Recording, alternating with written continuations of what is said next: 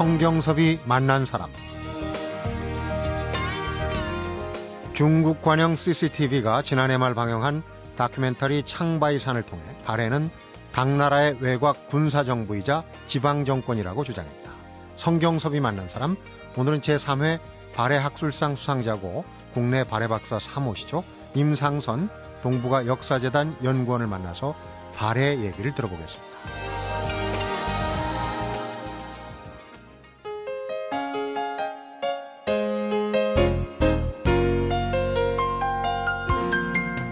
임상선 박사님 어서 오십시오. 반갑습니다. 네, 안녕하세요. 반갑습니다. 네, 중국이 발해사를 왜곡하면서 오히려 우리 국민들이 발해사에 대한 관심이 높아지고 있어요. 이건 뭐 불행 중 다행이라고 얘기를 해야 될지 그런데 어, 동북아 역사재단에서 우리 임 박사님 같은 경우에 이제 발해사를 쭉 연구를 하셨는데 동북아 역사재단이 그렇게 오래된 재단은 아니지만 또 배경이 있지 않습니까? 우선 좀 설명을 해 주시죠. 네.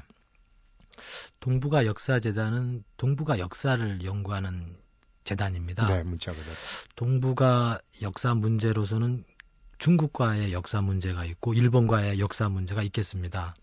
중국과는 2002년부터 네. 동북공정이 시작돼서 고구려사를 중국사로 왜곡하려는 시도가 있었습니다. 난리가 났었죠. 그때. 예. 네. 또 한편으로는 일본은 그 전부터 계속 역사 교과서 문제가 있었고 유안부라든지 독도 문제 네. 이러한 역사 문제가 있었습니다. 이러한 문제에 대처하기 위해서 정부에서 동북아 역사재단을 발족하였습니다. 네. 그리고 2008년에는 다시 독도 문제를 전담하기 위해서 음. 독도 연구소까지도 설립하였습니다. 네. 임상선 박사님 같은 경우에는 동북아 역사재단 이전에도 이제 발해사를 많이 연구를 하셨고 뒤늦게 축하를 드립니다면 작년 말엔 또 관련 상도 받으셨어요. 발해사 네. 연구에 업적이 인정되고 이제 국내 발해 박사 3호시라고 이제 세 번째니까 그만큼 또 전문가도 적다는 얘기예요. 참 연구 환경이 어, 척박하다, 좀 어렵다 생각이 드는데 이 발해사 연구를 맘먹게 된 건 어떤 계기가 있었습니까? 제가 대학 다닐 때 그 대학 윤사 중에 이용범 선생이라고 계셨습니다. 네. 이용범 선생님은 발해사를 포함해서 우리나라 북방사 연구에서 큰 업적을 남기신 분이셨는데 네. 그분 강의를 하는 중에 선생님께서 그 가끔가다 발해를 언급할 때 발해에 대한 연구가 중요한데도 불구하고 음. 국내에서 연구가 부족하다 이러한 말씀을 하셨고 또 한편으로는 발해가 흔히 수수께끼의 왕국 또는 음. 잃어버린 왕국 이러한 명칭으로 불리는 데서 흥미를 갖게 되었던 것 같습니다. 네. 그래서 어떻게 보면 이제 고생길로 들어서시고 그래도 지금 뭐 공저를 비롯해서 논문까지 합치면 100편이 넘고 그야말로 이제 발해 전문가신데 사실 저희 학창 시절에도 발해사 하면 이제 아까 얘기했듯이 그 교수님도 가끔 언급을 하셨다고 하는 얘기. 네. 그러니까 이 뚜렷한 이제 사료가 많지 않아서 그런지 한국사 약간 곁가지식으로 저희도 배웠어요. 그래서 이제 크게 기억에 남는 게 없는데 어 나오신 게 이제 발의 얘기를 좀 잃어버린 그 역사를 한번 쭉 한번 듣고 싶은데 알겠습니다. 연구 결과물로 볼 때 추려서 얘기를 하면 발해란 어떤 나라였습니까? 좀 쉽게. 발해는 연구를 하다 보니까 정말 수수께끼의 나라라고 할 수 있겠습니다. 네. 해명돼야 될 것이 당연히 있어야 될 그 대상인데도 불구하고 연구가 안 된 것이 너무나 많았습니다. 네. 그럼에도 불구하고 현재 그 발해사에 대해서는 어느 정도 그 이해할 수 있는 면이 생겼는데 네. 발해는 그 가장 분명한 것이 고구려가 멸망된 뒤에 고구려 사람들에 의해서 고구려 땅에 건국되었습니다. 네. 그 발해의 건국이 그 당나라의 지배로부터의 탈출이었기 때문에 사실 처음에는 당나라와 관계는 좋지가 않았고 네. 남쪽의 신라라든지 바다 건너 일본과 교류가 활발했습니다. 그렇지만 그 발해가 시기가 지나면서 당과도 그 교류를 하게 되고 그러한 과정에서 발해의 영역이라든지 그 인구도 늘어나게 되었습니다. 네. 발해의 제도나 문화에 있어서도 고구려나 그 당나라의 영향도 생기고 또 하나는 발해 나름의 독자적인 요소도 생겨났습니다. 네. 그래서 9세기에 들어서는 해동 송국이라고 이렇게 음. 칭할 정도가 되었는데 오늘날로 따진다 그러면 동북아의 선진 강국의 하나라고 할 수 있겠습니다. 그러니까 역사가 계속됐다면 그러니까 지금 말씀을 그렇죠. 듣고 보면은 사실은 신라가 당의 힘을 빌어서 이제 통일 신라가 됐고 고구려가 멸망하면서 이제 그 시기적인 시대적인 배경이 이제 발해의 태동기인데 그 시대적 배경 못지않게 관심이 있는 게 이제 영토예요. 네. 사실은 만주 땅이라고 불리는 광활한 영토를 포함해서 이 발해가 근거지로 삼았던 그 땅의 문제가 사실은 관심이 많거든요. 네. 지금 와서도 어떻습니까? 그 영토적으로는 어느 정도 영향력이 미쳤었는지. 그 한반도 남쪽에서는 대동강 그리고 대동강에서 원산만을 잇는 선이 남쪽 경계가 되겠고 네. 서쪽으로는 오늘날 요하유역까지 다다랐습니다. 네. 그리고 동쪽으로는 연해주 지역까지를 차지했기 때문에 그 전에 고구려에 비해서도 영토가 두 배 이상이 되었고 남쪽의 신라에 비해서는 세 배 내지 네 배에 달할 정도로 넓은 영토를 차지하고 있었습니다. 네. 발해 역사가 제가 조사를 해보니까 698년부터 926년, 약 228년, 230년간에 걸친 나름대로 긴 역사였어요. 이렇게 길게 존재했나 얘기를 듣는 분들도 아마 처음 듣는 분들 계실 텐데 이런 짧지 않은 역사를 갖고 있는데 멸망한 시기를 보면은 상당히 급속했단 말이에요. 그렇습니다. 그때가 왜 그랬는지 사실은 너무 급속하게 멸망해서 그게 지금까지 이어오는 이어져 오지 못하는 그런 부분이 있지 않나 생각이 되는데 어떻습니까? 그 부분에 대한 그 발해가 지금 말씀하신 대로 발해의 멸망 기간이 상당히 짧았습니다. 한 달 내외의 기간이 있었는데 그러게요. 이러한 기간은 그 전에 고구려가 나당 연합군에 의해서 뭐 6개월, 1년 가까이 저항한 거에 비해서는 상당히 짧은 기간이었습니다. 네. 그 멸망 원인에 대해서 지금 학계에서는 몇 가지 논의가 있는데 네. 그 중에 대표적인 것이 발해의 주민 구성에서 찾고 있습니다. 음. 발해의 주민으로서는 고구려 계통의 사람과 함께 말갈민이 있었는데 이 고구려 계통의 사람과 말갈민이 서로 잘 융합을 하지 못한 것이 아닌가. 음. 그러한 틈이 발생한 것을 이용해서 거란의 공격을 받았다. 이러한 주장이 일반적이라고 하겠습니다. 내분 때문에 오히려 쉽게 예. 무너졌다. 그리고 최근에는 화산 폭발과 관련된 주장이 있습니다. 그런 얘기도 들리더라고요. 예. 네. 그 백두산 지역에서 대규모 화산 폭발이 있었고 그러한 화산 폭발로 인해서 발해 멸망이 재촉된 것이 아닌가 이러한 주장이 있습니다. 네.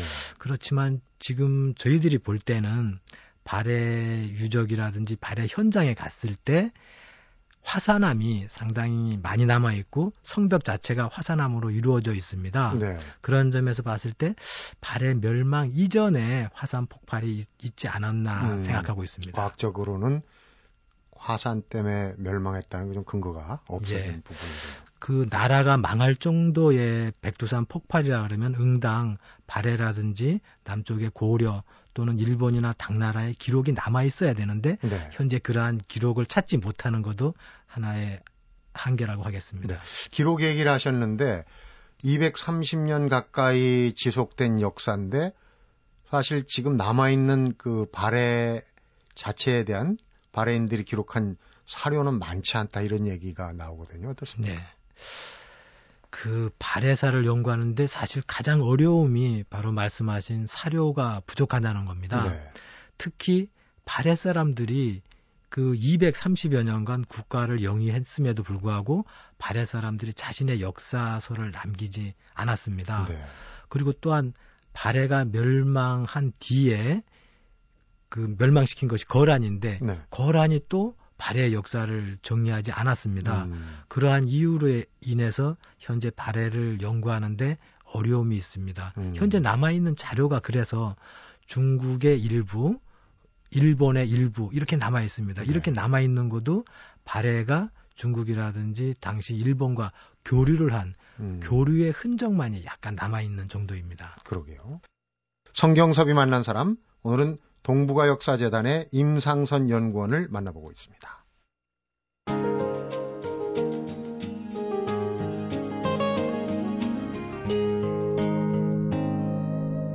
성경섭이 만난 사람. 사실 발해사 왜곡을 놓고 한중 간의 감정 대립은 이번이 처음이 아니에요. 이번에 이제 관영 CCTV가 발해가 이 중국의 지방 정권이다는 얘기하기 전에도 어 2005년인가도 그런 얘기가 있었고 네. 또 동북공정을 통해서 고구려 역사까지도 이제 침탈하려고 하는 그런 시도가 있었단 말이에요. 그런데 이렇게 시도 때도 없이 이런 왜곡이라고 볼 수 있는 얘기들을 들고 나오는 저희가 어떤 건지 전문가시니까 좀 중국에서 발해를 중국사라고 이렇게 주장하는 것은 지금 새삼스러운 것이 아니고 네. 사실은 1930년대부터 시작되었다고 할 수 있겠습니다. 예, 네. 그렇습니다. 그 중국에서 그 전까지는 발해사에 대해서 사실은 관심을 갖고 있지 않다가 일본에 의해서 만주 지역이 침탈을 당하다 보니까 그 지역을 일본에서 그 만선사라고 해서 네. 중국과 관련 없는 역사라고 주장하게 되었습니다. 네. 그러다 보니까 중국의 일부 학자들이 오늘날의 중국 동북 지역이 중국과 관련이 없는 것이 아니라 음. 오래전부터 중국사의 일부였다고 주장하게 되고 그 일환으로서 발해사도 연구하게 되었던 겁니다. 네. 그런데 그러한 것이 더욱 본격화된 것이 지난 2002년부터 시작된 동북공정이라고 하겠습니다. 네. 그때는 발해사만이 아니라 고구려서까지도 음. 중국사라고 주장하게 되어서 양국 간에 큰 문제가 되었는데 최근 CCTV에서 장백산 프로를 방영하면서 그 내용 중에 발해사 내용이 소개되었습니다. 네. 장백산은 알다시피 이제 우리 쪽에서는 이제 백두산이라고 백두산이요? 하죠. 중국 명칭이 장, 예. 장발산. 근데 이 백두산은 중국만이 아니라 우리 한반도에 걸쳐서도 상징적인 영산입니다. 네. 그러니까 백두산은 그 동북 지역의 역사라든지 문화를 만할 때 빼놓을 수 없는 존재이고 그, 그 중에서 발해사도 그 예외일 수가 없다 보니까 이번에 발해사에 대해서 언급이 있었던 것 같습니다. 네. 그리고 그 주장이라는 것도 발해사가 기왕의 중국사의 일부로서 당의 지방 정권이고 하나의 주였다고 이러한 주장을 하고 있습니다. 네. 그렇지만 이러한 주장은 사실 좀 문제가 있습니다. 네.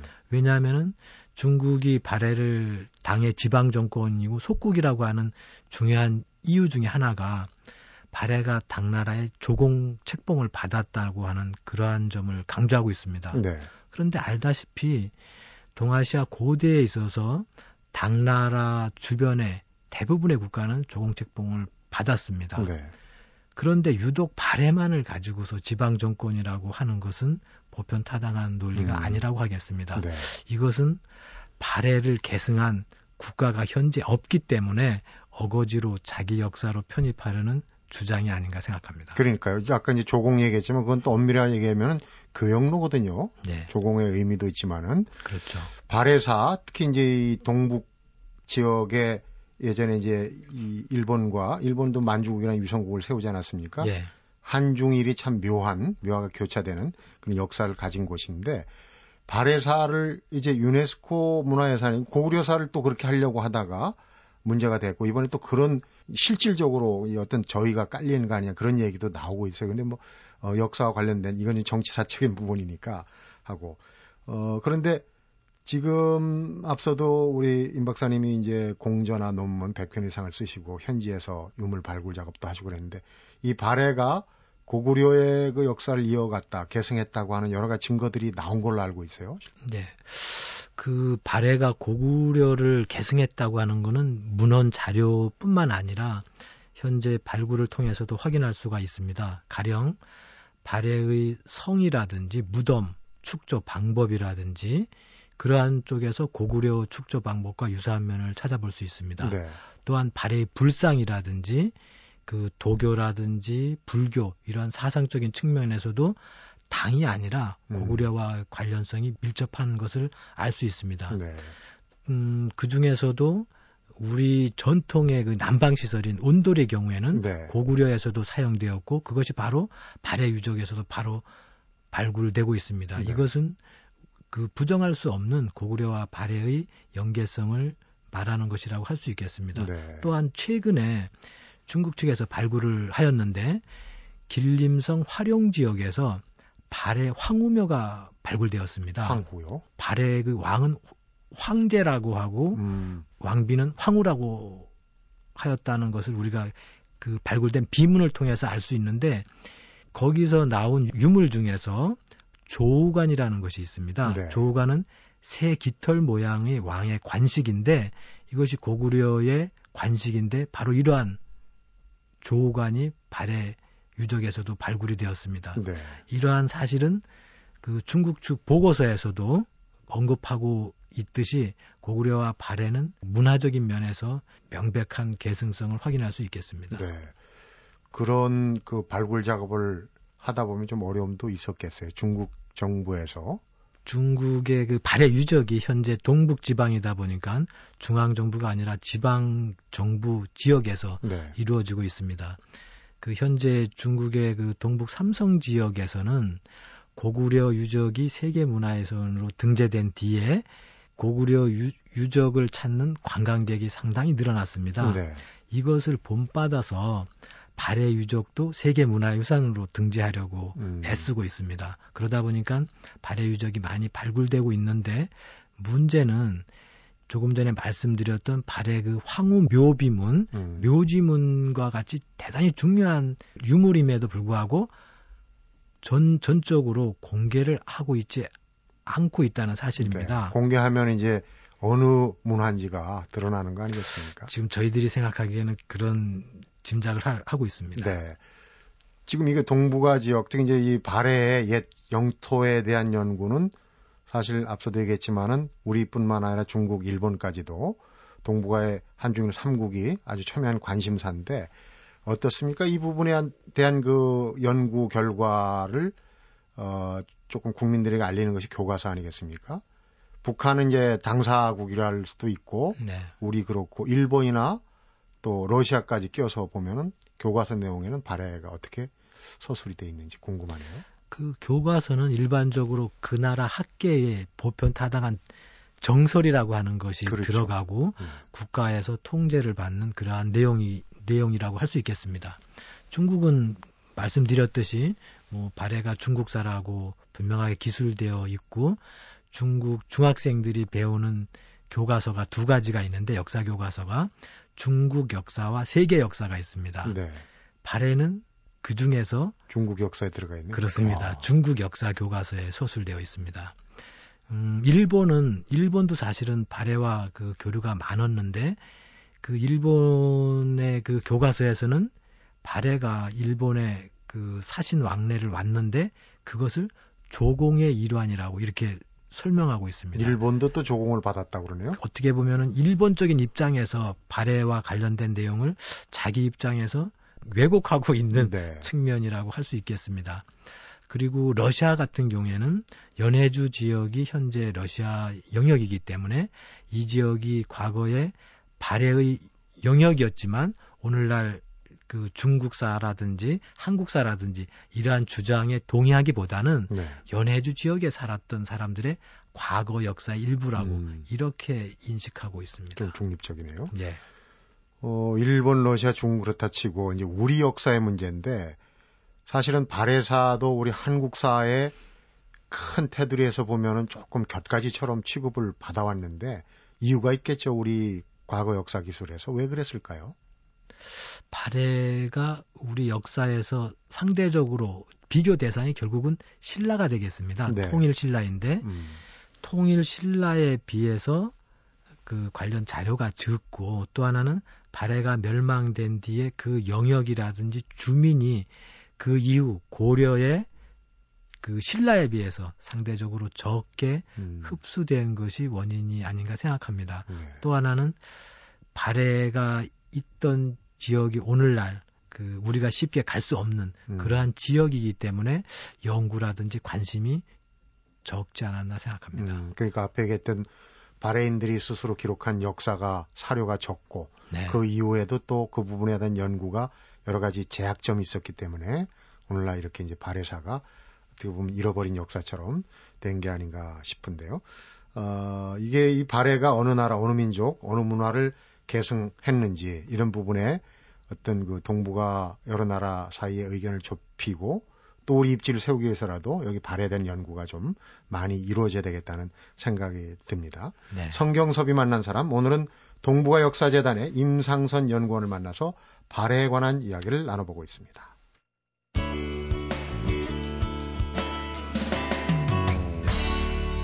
성경섭이 만난 사람.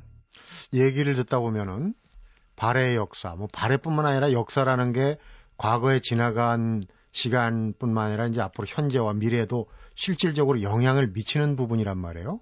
특히 이제 이 중국과 우리의 네. 왜곡 논란은 더더욱이 그런데 진실을 밝히기 위해서는 어떤 부분이 제일 우선돼야 할까요? 발해사는 사실은 지금 주인이 없는 역사이기도 하지만 발해사에 대한 연구 자세가 좀 바뀔 필요가 있다고 생각합니다. 네. 가령 대표적인 것이 중국이나 일본이라든지 러시아 사실은 우리 우리까지도 발해사를 우리 입장에서만 이해하려는 것이 그런 것도 예, 일종의 예. 문제가 될 수 있다는 예, 예. 얘기예요. 네. 그렇습니다.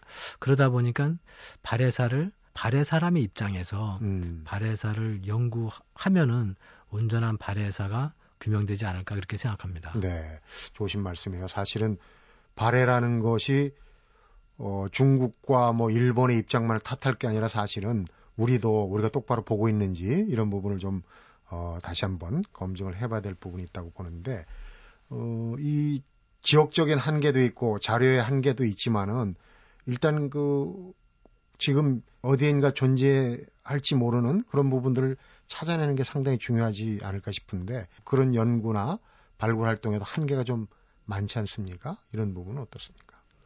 발해 유적이 지금 현재 중국 쪽에 많이 남아 있습니다. 그러다 보니까 발굴 성과라는 것이 중국 쪽인 입장에서 해석을 한 것이기 때문에 문제가 되고 있습니다. 네. 그런 점에서 북한이라든지 러시아 지역에 있는 발해 유적이 대단히 중요한 의미를 갖습니다. 음.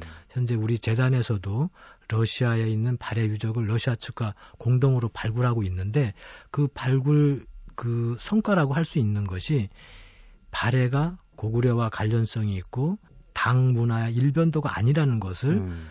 우리와 그 제3자 입장인 러시아의 학자와 공동으로 그 성과를 발표하고 있다는 점입니다. 네. 또 하나는 북쪽에도 남경의 유적인 북청 토성 등과 같은 중요한 발해 유적이 있습니다. 그렇지만 현재 여러 사정에 의해서 발굴이 충분히 되고 있지 않지만 장래 그 여건이 허락된다면 남과 북이 발해 유적을 공동으로 발굴 조사한다면 네.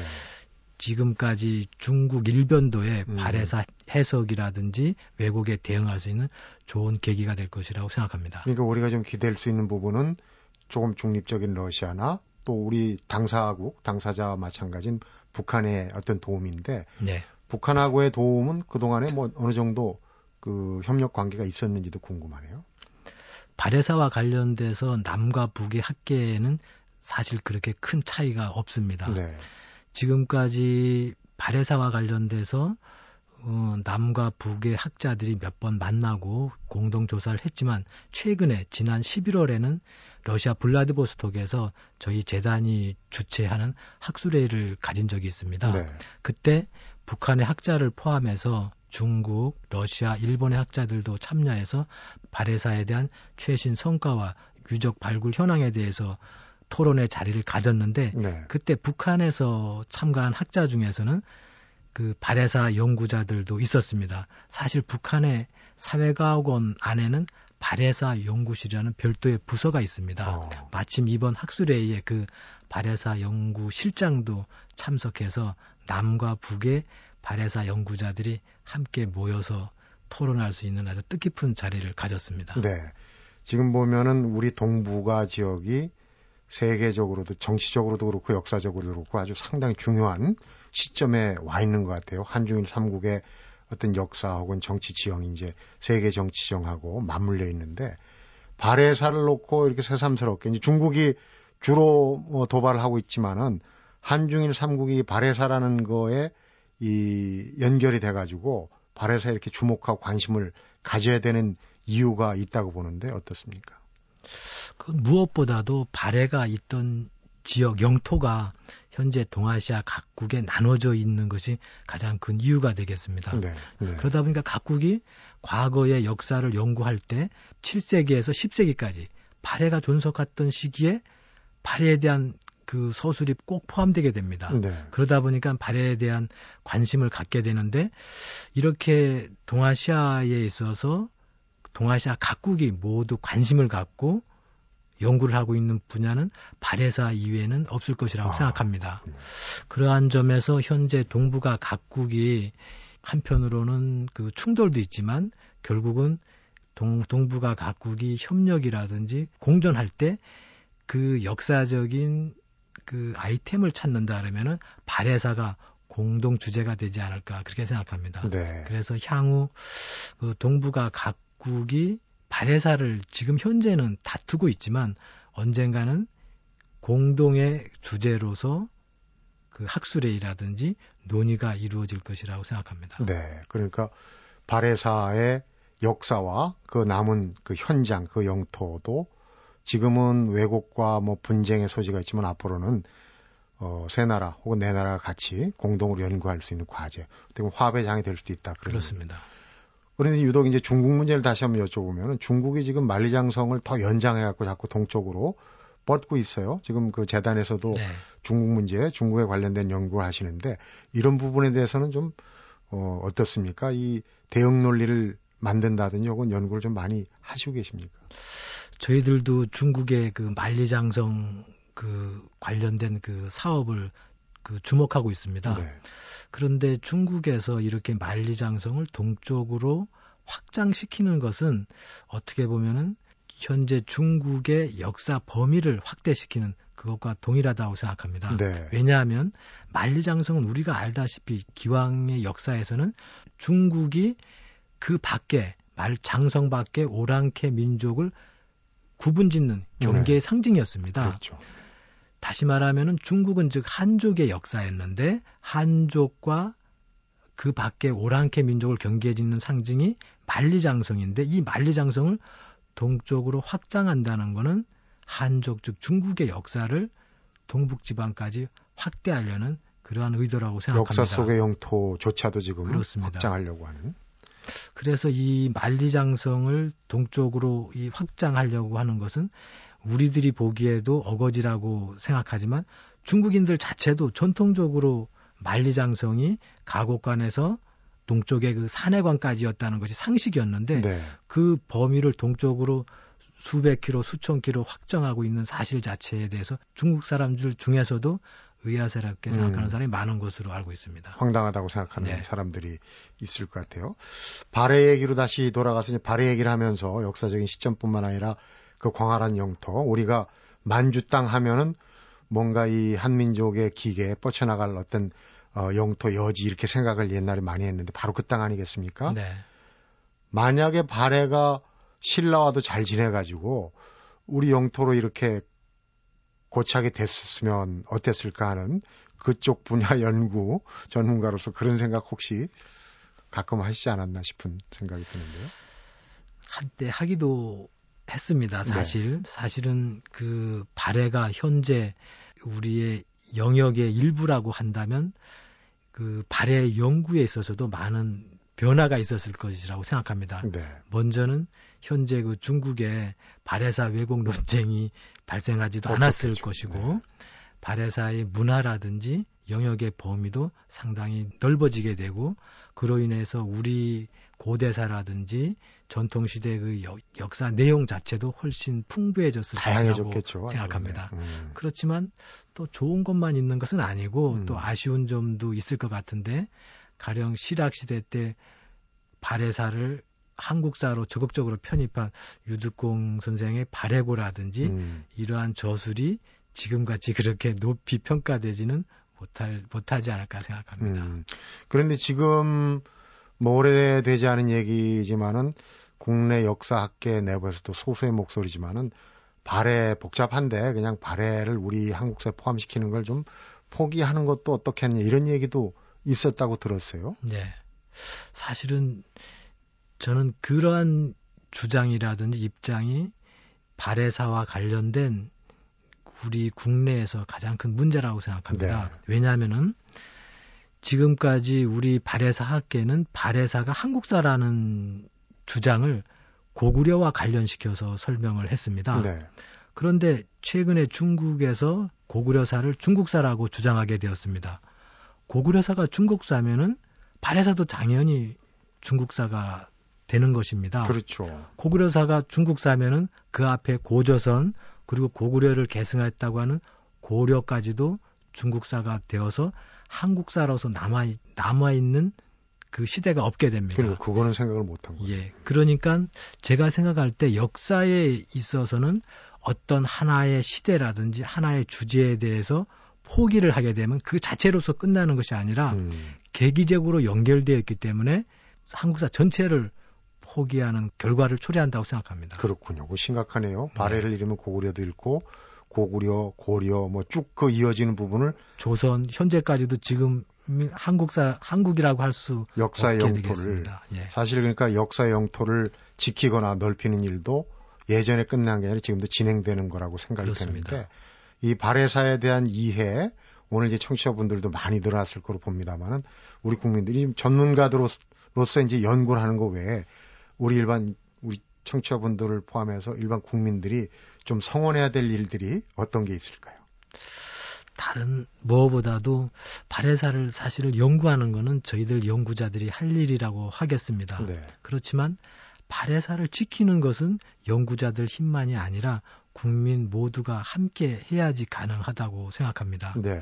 그러한 점에서 우리 학생이나 국민 여러분들이 발해사에 대해서 관심을 갖고 발해가 어떤 나라이며 어떻게 한국사에서 자리를 차지하였는지 음. 이러한 사실을 분명하게 알아야지 중국이나 일본과의 역사 갈등이나 음. 역사 문제에서 그 답변을 할 수 있고 또 그것을 극복할 수 있다고 생각합니다. 네. 그래서 지금 저희 재단에서 발해사와 관련된 그 연구라든지 활, 그 일을 하고 있는데 그 중에서 지금 말씀하신 일반 국민들이라든지 학생들이 읽을 수 있는 교양적인 발해서를 간행하기도 했고 또한 그러한 종류를 다변화하기 위해서 노력하고 있습니다. 또한 일반인을 위한 역사 콘서트라든지 역사 강좌를 통해서 일반 국민들이 고구려사라든지 발해사와 같은 우리 역사에 대해서 보다 관심을 갖고 네. 지식을